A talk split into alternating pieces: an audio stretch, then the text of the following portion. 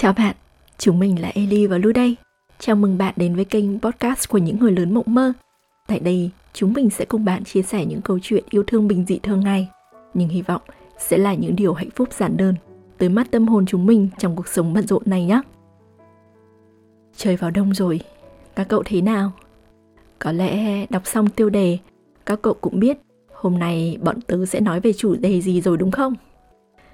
Thực ra, khi quyết định lấn sân nhiều hơn một chút về mảng tài chính này, bọn tớ đã đắn đo cực kỳ nhiều. Đắn đo xem mình có đủ kiến thức để chia sẻ với các cậu hay không. Đắn đo liệu mình nghĩ vậy ok nhưng nói trên mạng xã hội như vậy có được hay không? Hay là đắn đo mình có đủ trải nghiệm thực tế để đưa ra những dẫn chứng, lời khuyên cho các cậu hay không? Thậm chí là khi đặt tiêu đề cho tập này, bọn tớ thực sự đã căng não rất nhiều. Không thể nào đặt hiểu. ba bài học giúp bạn giàu lên trong tích tắc hay là làm năm điều này hầu bao của bạn chắc chắn dày lên. Kiểu trending và sôi thịt như vậy ấy.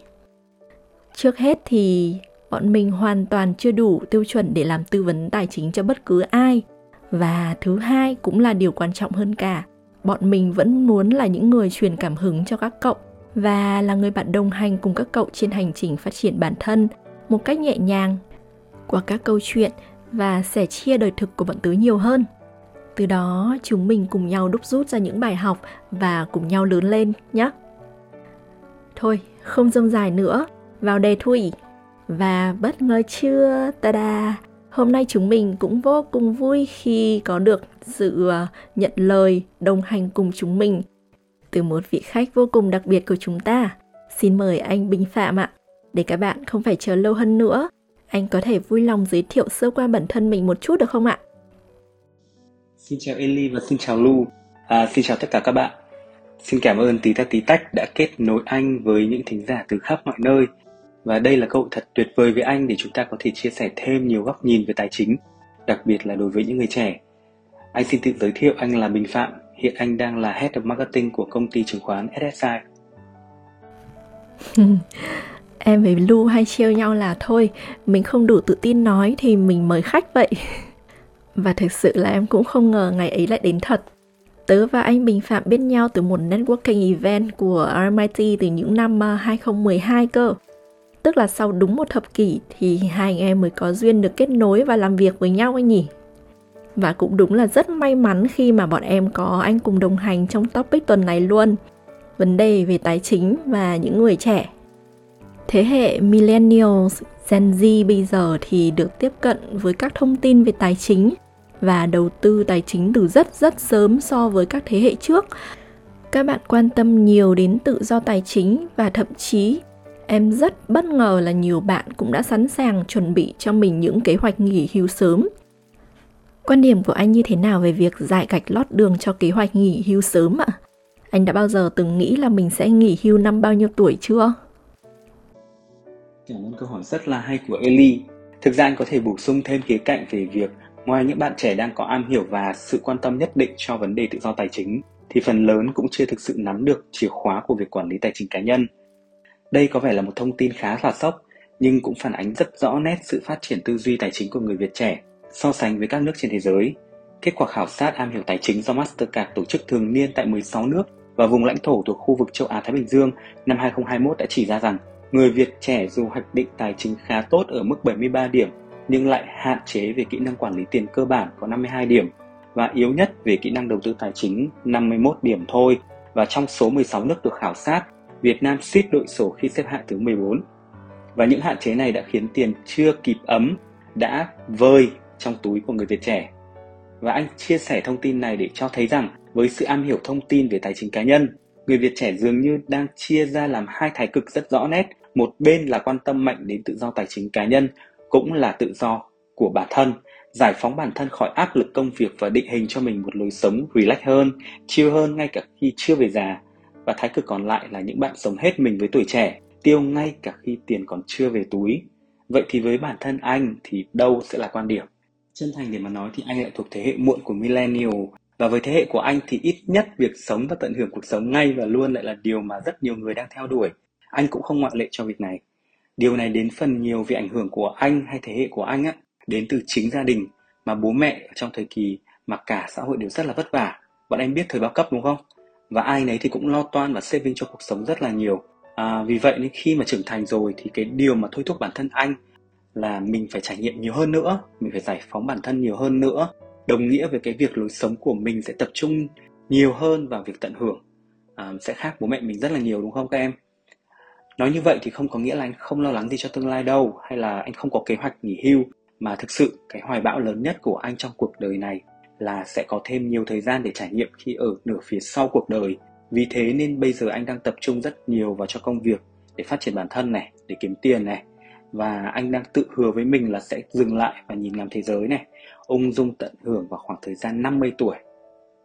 Một kế hoạch có vẻ hơi challenge đúng không?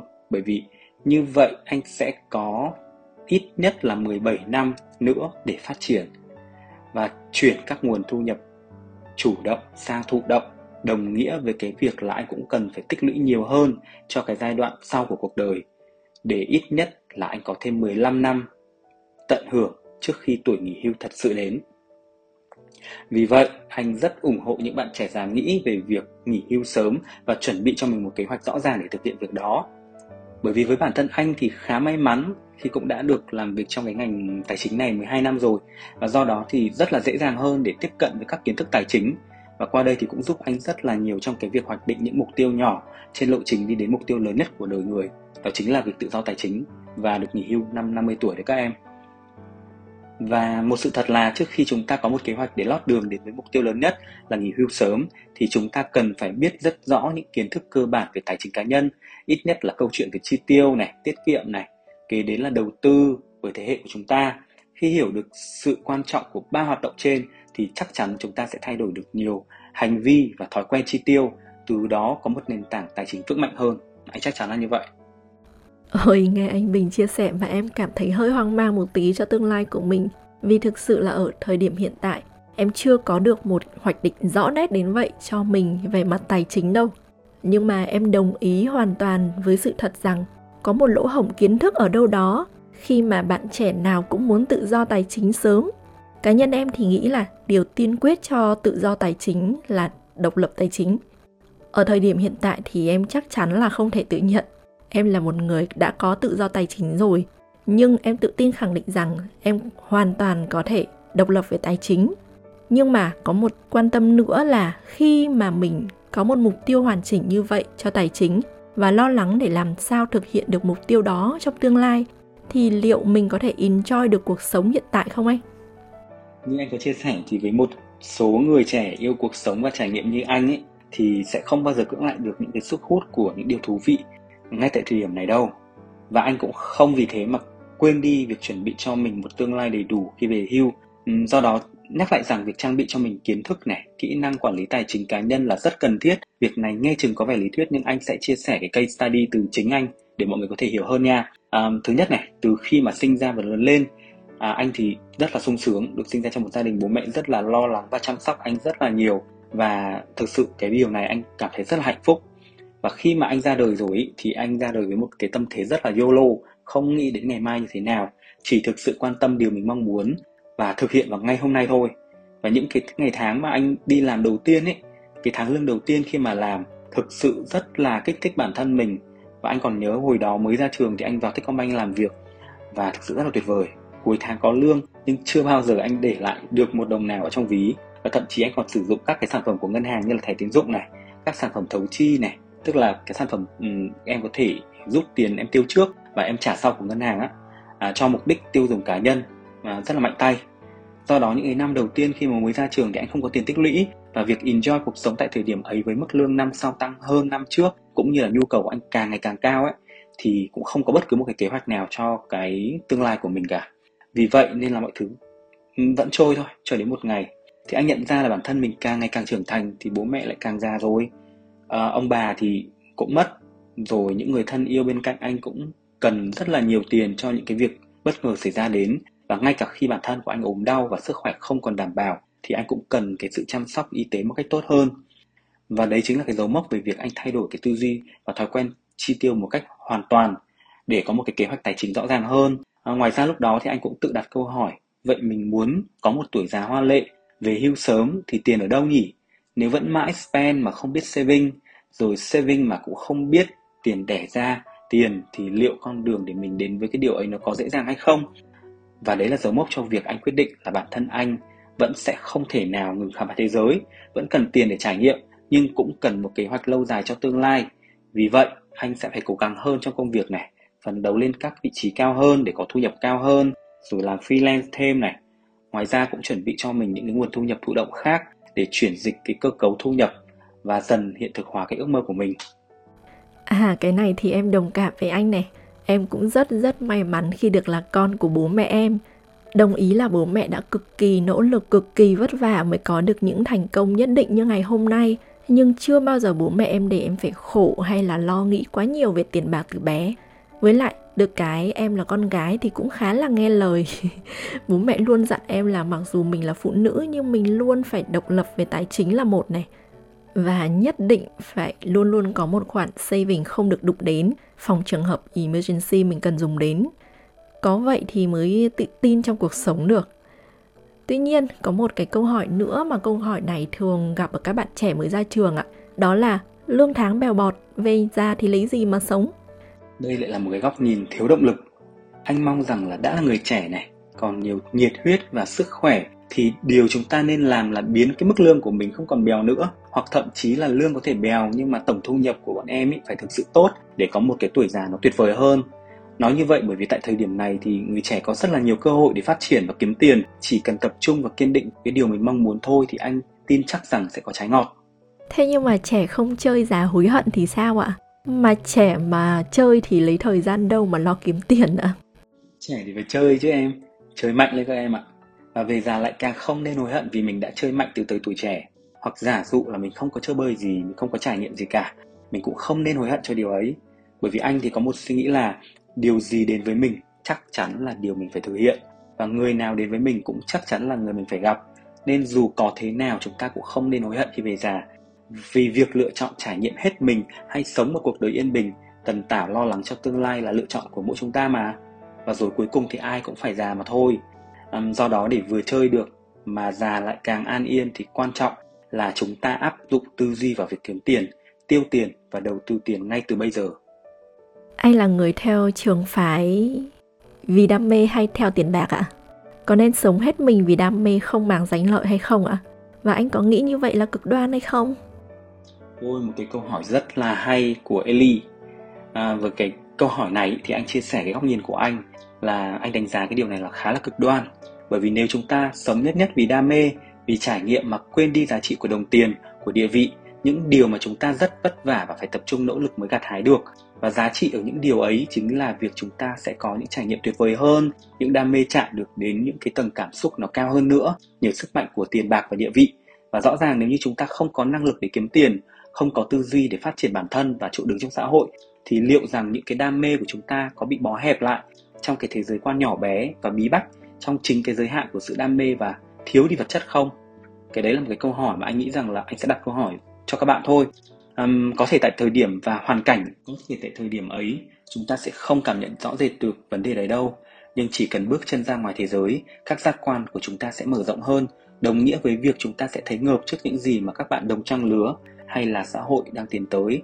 Và liệu rằng lúc ấy chúng ta có mong muốn có thêm vật chất để những đam mê của chúng ta được chắc cánh hay không? Có một từ mà anh catch được và thấy chính xác vô cùng, đó chính là cái từ hết mình. Đúng vậy, hãy sống hết mình vì đam mê này, làm hết mình về tài chính và địa vị này, tận hưởng hết mình mọi trải nghiệm này, và chuẩn bị hết mình cho cuộc đời của mình nữa. Và đấy chính là cái điều mà anh thấy chính xác nhất từ góc nhìn của anh. Vâng em thực sự biết ơn những chia sẻ rất hết mình của anh ngày hôm nay. Một câu chót nhỉ nhiều bạn trẻ đầu tư tài chính sai cách vì áp lực đồng trang lứa hay còn gọi là peer pressure và FOMO, tức là fear of missing out. Thì anh có thể giúp em đưa ra một vài lời bỏ nhỏ cho các bạn trẻ trong việc cân bằng tài chính và enjoy cuộc sống được không ạ? Cảm ơn Lily rất là nhiều. Đây chính xác là những gì mà anh muốn chia sẻ để đâu đó có thể giúp các bạn trẻ hiện nay trong việc nếu đã biết về đầu tư tài chính, có thể hệ thống hóa lại kiến thức của mình hoặc chưa biết có thể tìm đến các nguồn tin cậy các tổ chức tài chính có nhiều giải pháp giúp các em có thể quản trị được tài chính cá nhân tốt hơn. Ừ, và trước tiên, trước khi học cách đầu tư tài chính, hãy quay trở lại điều cơ bản nhất là mình đã quản trị tài chính cá nhân của mình tốt chưa? và khi chúng ta có tiền dư thừa rồi thì đấy chính là lúc mà chúng ta có thể đầu tư được ừ, và vì vậy nên ngay từ đầu việc chi tiêu và tiết kiệm phải thực sự được thực hiện một cách có khoa học và kỷ luật và nên nhớ rằng nếu các em mua những cái thứ mà mình không cần tới thì sớm muộn các em cũng phải bán đi những cái thứ mình cần và thứ hai là đừng tiết kiệm sau khi đã chi tiêu mà hãy tiêu số tiền còn lại các em có sau khi tiết kiệm. Đây là hai câu nói nổi tiếng của Warren Buffett. Người đàn ông mà chắc chắn là các em biết nếu như mà để ý đến cái um, thị trường tài chính thế giới. Uh, và anh thấy rất là tâm đắc. Trước khi đầu tư và có tiền nhàn rỗi thì phải thực sự kiên định với việc chi tiêu và tiết kiệm có kỷ luật. Và đây không phải là điều dễ dàng nha sau đó nói đến cái việc đầu tư thì chúng ta sẽ có rất nhiều kênh và nhiều loại hình tài sản. Trong thuật ngữ tài chính, bọn anh chia ra làm rất nhiều cấp độ thanh khoản của tài sản, tức là dễ dàng thanh lý và chuyển đổi thành tiền và mức độ rủi ro, mức độ sinh lời chấp nhận được của các loại hình đầu tư đó. Ví dụ như là hiện nay các em sẽ thấy nổi bật nhất là có crypto này, chứng khoán này thì sẽ có cổ phiếu và trái phiếu này, hoặc các loại chứng chỉ quỹ này, rồi tiền gửi tiết kiệm ngân hàng này rồi đầu tư có thể vào các cái loại à, kim loại quý như vàng này, hay là đầu tư vào ngoại tệ này, có rất nhiều và rất nhiều. Và anh nghĩ rằng là trong giới hạn của podcast ngày hôm nay thì chúng ta cũng không thể đi hết được các cái phương pháp này. Chỉ có một câu quất rất quan trọng dành cho các em thôi, đó chính là đừng bao giờ đầu tư vào lĩnh vực gì mà các em không hiểu rõ. Bởi vì sao? Điều đầu tiên là cần tìm hiểu thật kỹ này. Nếu các bạn chủ động tìm hiểu được thông tin thì tốt, còn không thì có thể tìm đến các tổ chức uy tín chuyên nghiệp có ủy thác này, có tư vấn đầu tư để có các chuyên gia trong ngành hỗ trợ chúng ta trên hành trình này tốt hơn. Còn thực tế thì có rất nhiều bạn đã tự chủ động học hỏi và tham gia thị trường tài chính, thị trường chứng khoán hay là mua bán bất động sản. Và đương nhiên thì để tham gia, các bạn cũng sẽ phải đánh đổi chi phí cơ hội và chi phí cho việc học thực tiễn rất là nhiều. Đầu tư thì không ai có thể nói trước là chỉ có thắng. Mà như các em thấy, trong thời gian gần đây thị trường chứng khoán hay là thị trường tài chính và thị trường crypto diễn biến rất là phức tạp và rất là nhiều người đã mất tiền và trong cái lúc đó thì anh nghĩ rằng là cái việc cần thiết nhất đó chính là chúng ta phải hiểu và có kiến thức để tránh cái tâm lý đám đông, FOMO và cuối cùng là chúng ta sẽ tránh đi được cái tổn thất. Đó, hãy dành thời gian để học hỏi, tìm hiểu thật nhiều, đầu tư trước và kiến thức là thứ mà dễ sinh lời nhất đi, để sau đó các em sẽ trở thành những nhà đầu tư giỏi và có thể làm chủ được cuộc đời mình và sớm đến với tự do tài chính. À, trong khuôn khổ ngày hôm nay thì anh xin chia sẻ như vậy thôi. Và anh xin cảm ơn tí ta tí tách cũng như là cảm ơn các em đã lắng nghe. À, chúc các em thành công trên cái con đường đến với tự do tài chính nha. Em cảm ơn anh Bình ạ. Có một mặt trái của mạng xã hội là nội dung tạp nham các loại quá nhiều sức lan tỏa thì quá nhanh. Nhiều người muốn mình nổi tiếng cho ra đời những sản phẩm câu view dạng như là 10 sai lầm về tài chính ở độ tuổi 20 nhưng từ góc nhìn cá nhân của em thì chả có gì là sai lầm ở đây hết benchmark cho cái sự đúng sai là gì không rõ ràng có thể các cậu đã từng nghe đến câu nói này của Đức Đạt Lai Lạt Ma rằng mỗi người sẽ có những con đường khác nhau để tìm được hạnh phúc và sự đủ đầy. Bởi vì họ không đi con đường giống bạn, không có nghĩa là họ đã lạc đường. Vì thế, đừng phán xét người khác. Quan điểm và mục tiêu cá nhân của mỗi cá thể chúng ta khác nhau lắm. Có thể cậu cần phải có thật nhiều tiền, ít nhất là phải dư giả ra một chút vì còn có gia đình nhỏ cần chăm sóc. Nhưng cũng có thể cậu chẳng cần gì nhiều vì từ bé lớn lên đã sướng thế rồi nên giờ cũng chỉ kiếm tiền vừa đủ có căn nhà xinh xinh ở ngoại ô trồng thật nhiều hoa và nuôi một vài em cún thế cũng đã là hạnh phúc rồi nhưng nhớ nhé tớ chắc chắn rằng độc lập về tài chính mới tự do tài chính để dành nhiều chỗ hơn cho nhiều niềm vui hạnh phúc khác được bạn nghĩ sao bạn lu của tôi đúng là chúng ta sẽ luôn là vua sứ mù cho tới khi chúng ta thấy được miệng giếng của cuộc đời mình. Nghe anh Bình, một người hiểu ngành, nói về một chủ đề đúng chuyên môn, nhưng dưới góc nhìn của cuộc sống, cũng khác hẳn mấy đứa văn vở, tiêu nốt hôm nay, tiết kiệm ngày mai chưa muộn, bọn mình Eli nhỉ?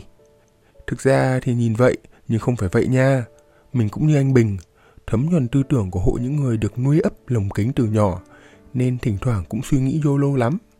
Xong sau khi được thả vào môi trường tự nhiên, tự lập thì phần nào cuộc đời cũng cho mình những trải nghiệm đau thương có, hân hoan cũng có về tư tưởng kiếm tiền, tiết kiệm và tiêu dùng. Nói thật thì à, bạn có nhớ lần đầu tiên mình tự ý thức về thứ gọi là tài chính, áp lực tài chính hay suy nghĩ phải kiếm tiền nghiêm túc không? Thật lòng thì với mình, nó nhen nhóm từ tận khi mình học cấp 2, Mình thì có làm một số công việc kiểu dạng như là freelance bây giờ, nhưng phần nào đó là thiên về sale nhiều hơn. Nói chung là cũng không thành công gì đâu. Tuy nhiên đó là một trong những tiền đề cho việc mình cảm thấy tiền mình kiếm được, tiền mình đi xin, đến khi tiêu thì cũng không khác nhau là mấy, vì đơn giản chỉ là đầu vào và đầu ra mà thôi. Nghe hơi vô tri nhưng khi đó, thứ mình quan tâm, có khi rất nhiều bạn cùng lứa tuổi mình cũng vậy, chỉ là sự cân bằng về tài chính, hay còn gọi là số tiền còn lại trong túi quần, túi áo thôi nhỉ. Bài toán chi tiêu và cân đối tài chính, một cách chính xác nhất thì phải tốn chất xám cho nó chính là khi mình học đại học. Những ngày hưởng thụ tuổi sinh viên đầu tháng và những người khốn khổ cuối tháng chắc ai cũng nên thử trải nghiệm một lần xem nó có danh bất hư truyền hay không. Khoảng tầm sau khi học xong đại học, bắt đầu đi làm, là khi đó mình được tiếp cận với rất nhiều những quan điểm về chi tiêu, tiết kiệm và đầu tư. Có khoảng vài nghìn bài báo với tiêu đề kiểu lương 8 triệu nhưng rất nhiều bạn trẻ vẫn tiết kiệm mua nhà, mua xe hay mua nhà ở tuổi 25 khó hay không và vân vân mây mây những câu chuyện không hiểu là họ có sống cùng thời với mình hay không nữa. Trong khi mình thì vẫn đang loay hoay là hàng ngày xem trưa nay ăn gì hay đi du lịch về rồi cuối tháng đói đến khi nào nữa.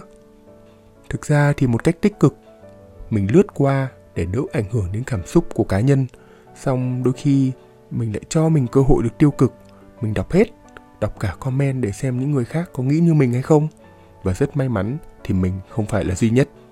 Có một thời gian mình trải nghiệm tuổi trẻ hết mình, lương hàng tháng chỉ đủ để đóng tiền nhà, đi đám cưới các bạn, đồng nghiệp tháng nào chắt chiêu được đôi ba chuyến nhỏ, cả năm thì được một lần xuất ngoại. Có lẽ không có nhiều tư duy và hướng tiếp cận từ một người tìm hiểu tài chính, nên mình cũng không phải tuyếp tích đầu tư kiểu cổ phiếu hay coi hay gì nữa. Cho dù có những thời điểm mà cuộc trò chuyện nào cũng có sự xuất hiện của những màu sắc kiểu xanh đỏ tím. Một phần vì mình cũng khá là an toàn, một phần vì mình nghĩ có thể cơ hội đó chưa chín mùi với mình, nhưng một phần cũng là vì mình không thích đi lại những thứ mà mọi người đang đổ xô vào lắm. Nói như vậy thì chỉ để nhắn nhủ rằng hãy tìm hiểu thật kỹ càng trước mọi quyết định về tài chính lớn. Mình có đọc được một câu rất hay viết rằng thứ chi phối hầu hết những hành động liên quan đến tài chính đó là tâm lý chứ chẳng phải là khả năng tính toán hay cơ sở khoa học gì. Nhưng hầu hết chứ không phải là tất cả nhé. Ví dụ đơn giản, chúng ta là chủ của tấm thẻ ngân hàng trả lương nhưng lại là nô lệ của những chiếc thẻ tín dụng Đôi khi vì cao hứng, vì một phút cảm thấy mình đang có một khoản tiền của tương lai mà tiêu pha và sử dụng không có tính toán kỹ càng, chúng ta lại tự rơi vào cái bẫy thao túng tâm lý của chính chúng ta. nên khi tỉnh táo ra rồi thì ôi thôi, hạn mức đã có khi sắp chạm đáy rồi. Cho tới khi mình gần tiến tới cái cột mốc 30 thì đó cũng là lúc mình có những tìm hiểu nghiêm túc hơn về việc quản lý chi tiêu và thu nhập tài chính của chính mình. Như anh Bình đã chia sẻ ở phía trên, Chúng ta rồi cũng đến một độ tuổi mà tự dưng cuộc sống sẽ pop up lên những sự kiện phải sử dụng tiền rất nhiều mà chúng ta chẳng ngờ tới. Nhưng thay vì để mình bị động, ít nhất hãy có phương án chủ động một phần. Có một quy tắc gọi là 50 20 30. Hiểu đơn giản là một nửa thu nhập dành cho các nhu cầu thiết yếu như đi lại, tiền sinh hoạt phí. Hai phần tiếp theo là dành cho mục đích đầu tư, tiết kiệm hoặc các hoạt động liên quan tới tài chính khác. Và đây cũng chính là con át chủ bài trong việc sau một khoảng thời gian dài bạn có tự kiểm soát được tài chính của chính mình hay không. Và ba phần cuối, đó là dành cho các chi tiêu cá nhân, phục vụ cho sở thích du lịch, mua sắm, nâng cao sức khỏe tinh thần để có thể tiếp tục cày cuốc cho 10 phần của tháng tiếp theo. Công thức thì là vậy, nhưng thực ra mình phải thú nhận là chưa tháng nào mình làm được đúng y hệt như vậy cả. Tuy nhiên đó sẽ chỉ là con số tương đối, còn cái giá trị nhất đó là việc tư duy quản lý tài chính và sẵn sàng cho một tương lai có thể nghỉ hưu ở tuổi 50 mà như anh Bình có nói. Chúng ta có thể có những ngày hoặc những tháng buông thả kiểu hẹn nhau có ngày có lương trả nợ này hoặc cố gắng để đến mỗi kỳ lương mới thấy có niềm vui của cả tháng đi làm. Tất nhiên là sẽ có những ngày như vậy thật đó, vì làm gì có cuộc sống nào mà chỉ có một đường thẳng đâu. Xong, hãy là một người dù không chi tiết nhưng cũng phải có kế hoạch tài chính cho mình. Ngắn hạn nhất thì là nửa năm và xa hơn thì là có thể tới 3 hoặc 5 năm. Có một ví dụ rất hay thế này là sự giàu có được ví như việc bạn thành công giảm cân, lượng calo nạp vào không được lớn hơn lượng calo tiêu thụ. Calo nạp vào chính là chi tiêu, còn calo tiêu thụ là thu nhập. Về cơ bản, sự giàu có luôn bằng thu nhập trừ đi chi tiêu. Đó cũng là một điều mà hôm nay bọn mình muốn gửi gắm tới tất cả những bạn đang nghe số này. có thể không có quá nhiều thông tin tài chính đầu tư chuyên môn kiểu thỉnh thoảng hay có người có số lạ gọi mình em bên thị trường chứng khoán đầu tư có tài liệu rất hữu ích muốn gửi đến anh chị xong bọn mình vẫn mong rằng có thể sẽ mang lại những cái nhìn hữu ích hơn về vấn đề này bọn em cảm ơn anh bình đã dành rất nhiều thời gian và chia sẻ cùng bọn em, hết sức dung dị nhưng cũng cực kỳ hiệu quả qua góc nhìn của một người trong ngành tài chính Hy vọng sẽ có dịp được đồng hành cùng anh trong nhiều dự án khác nữa. Kính chúc anh sức khỏe và bình an. Cảm ơn bạn đã lắng nghe. Chúng mình hẹn gặp lại bạn ở tập tiếp theo nhé. Chúng mình luôn ở đây lắng nghe các bạn. Tâm sự với chúng mình bằng cách để lại comment phía dưới hoặc gửi email về hòm thư tí ta tí tách podcast gmail.com cho chúng mình nhé. Nếu bạn muốn nghe nhiều hơn về chủ đề gì, hãy cho chúng mình biết. Keep streaming. Bye!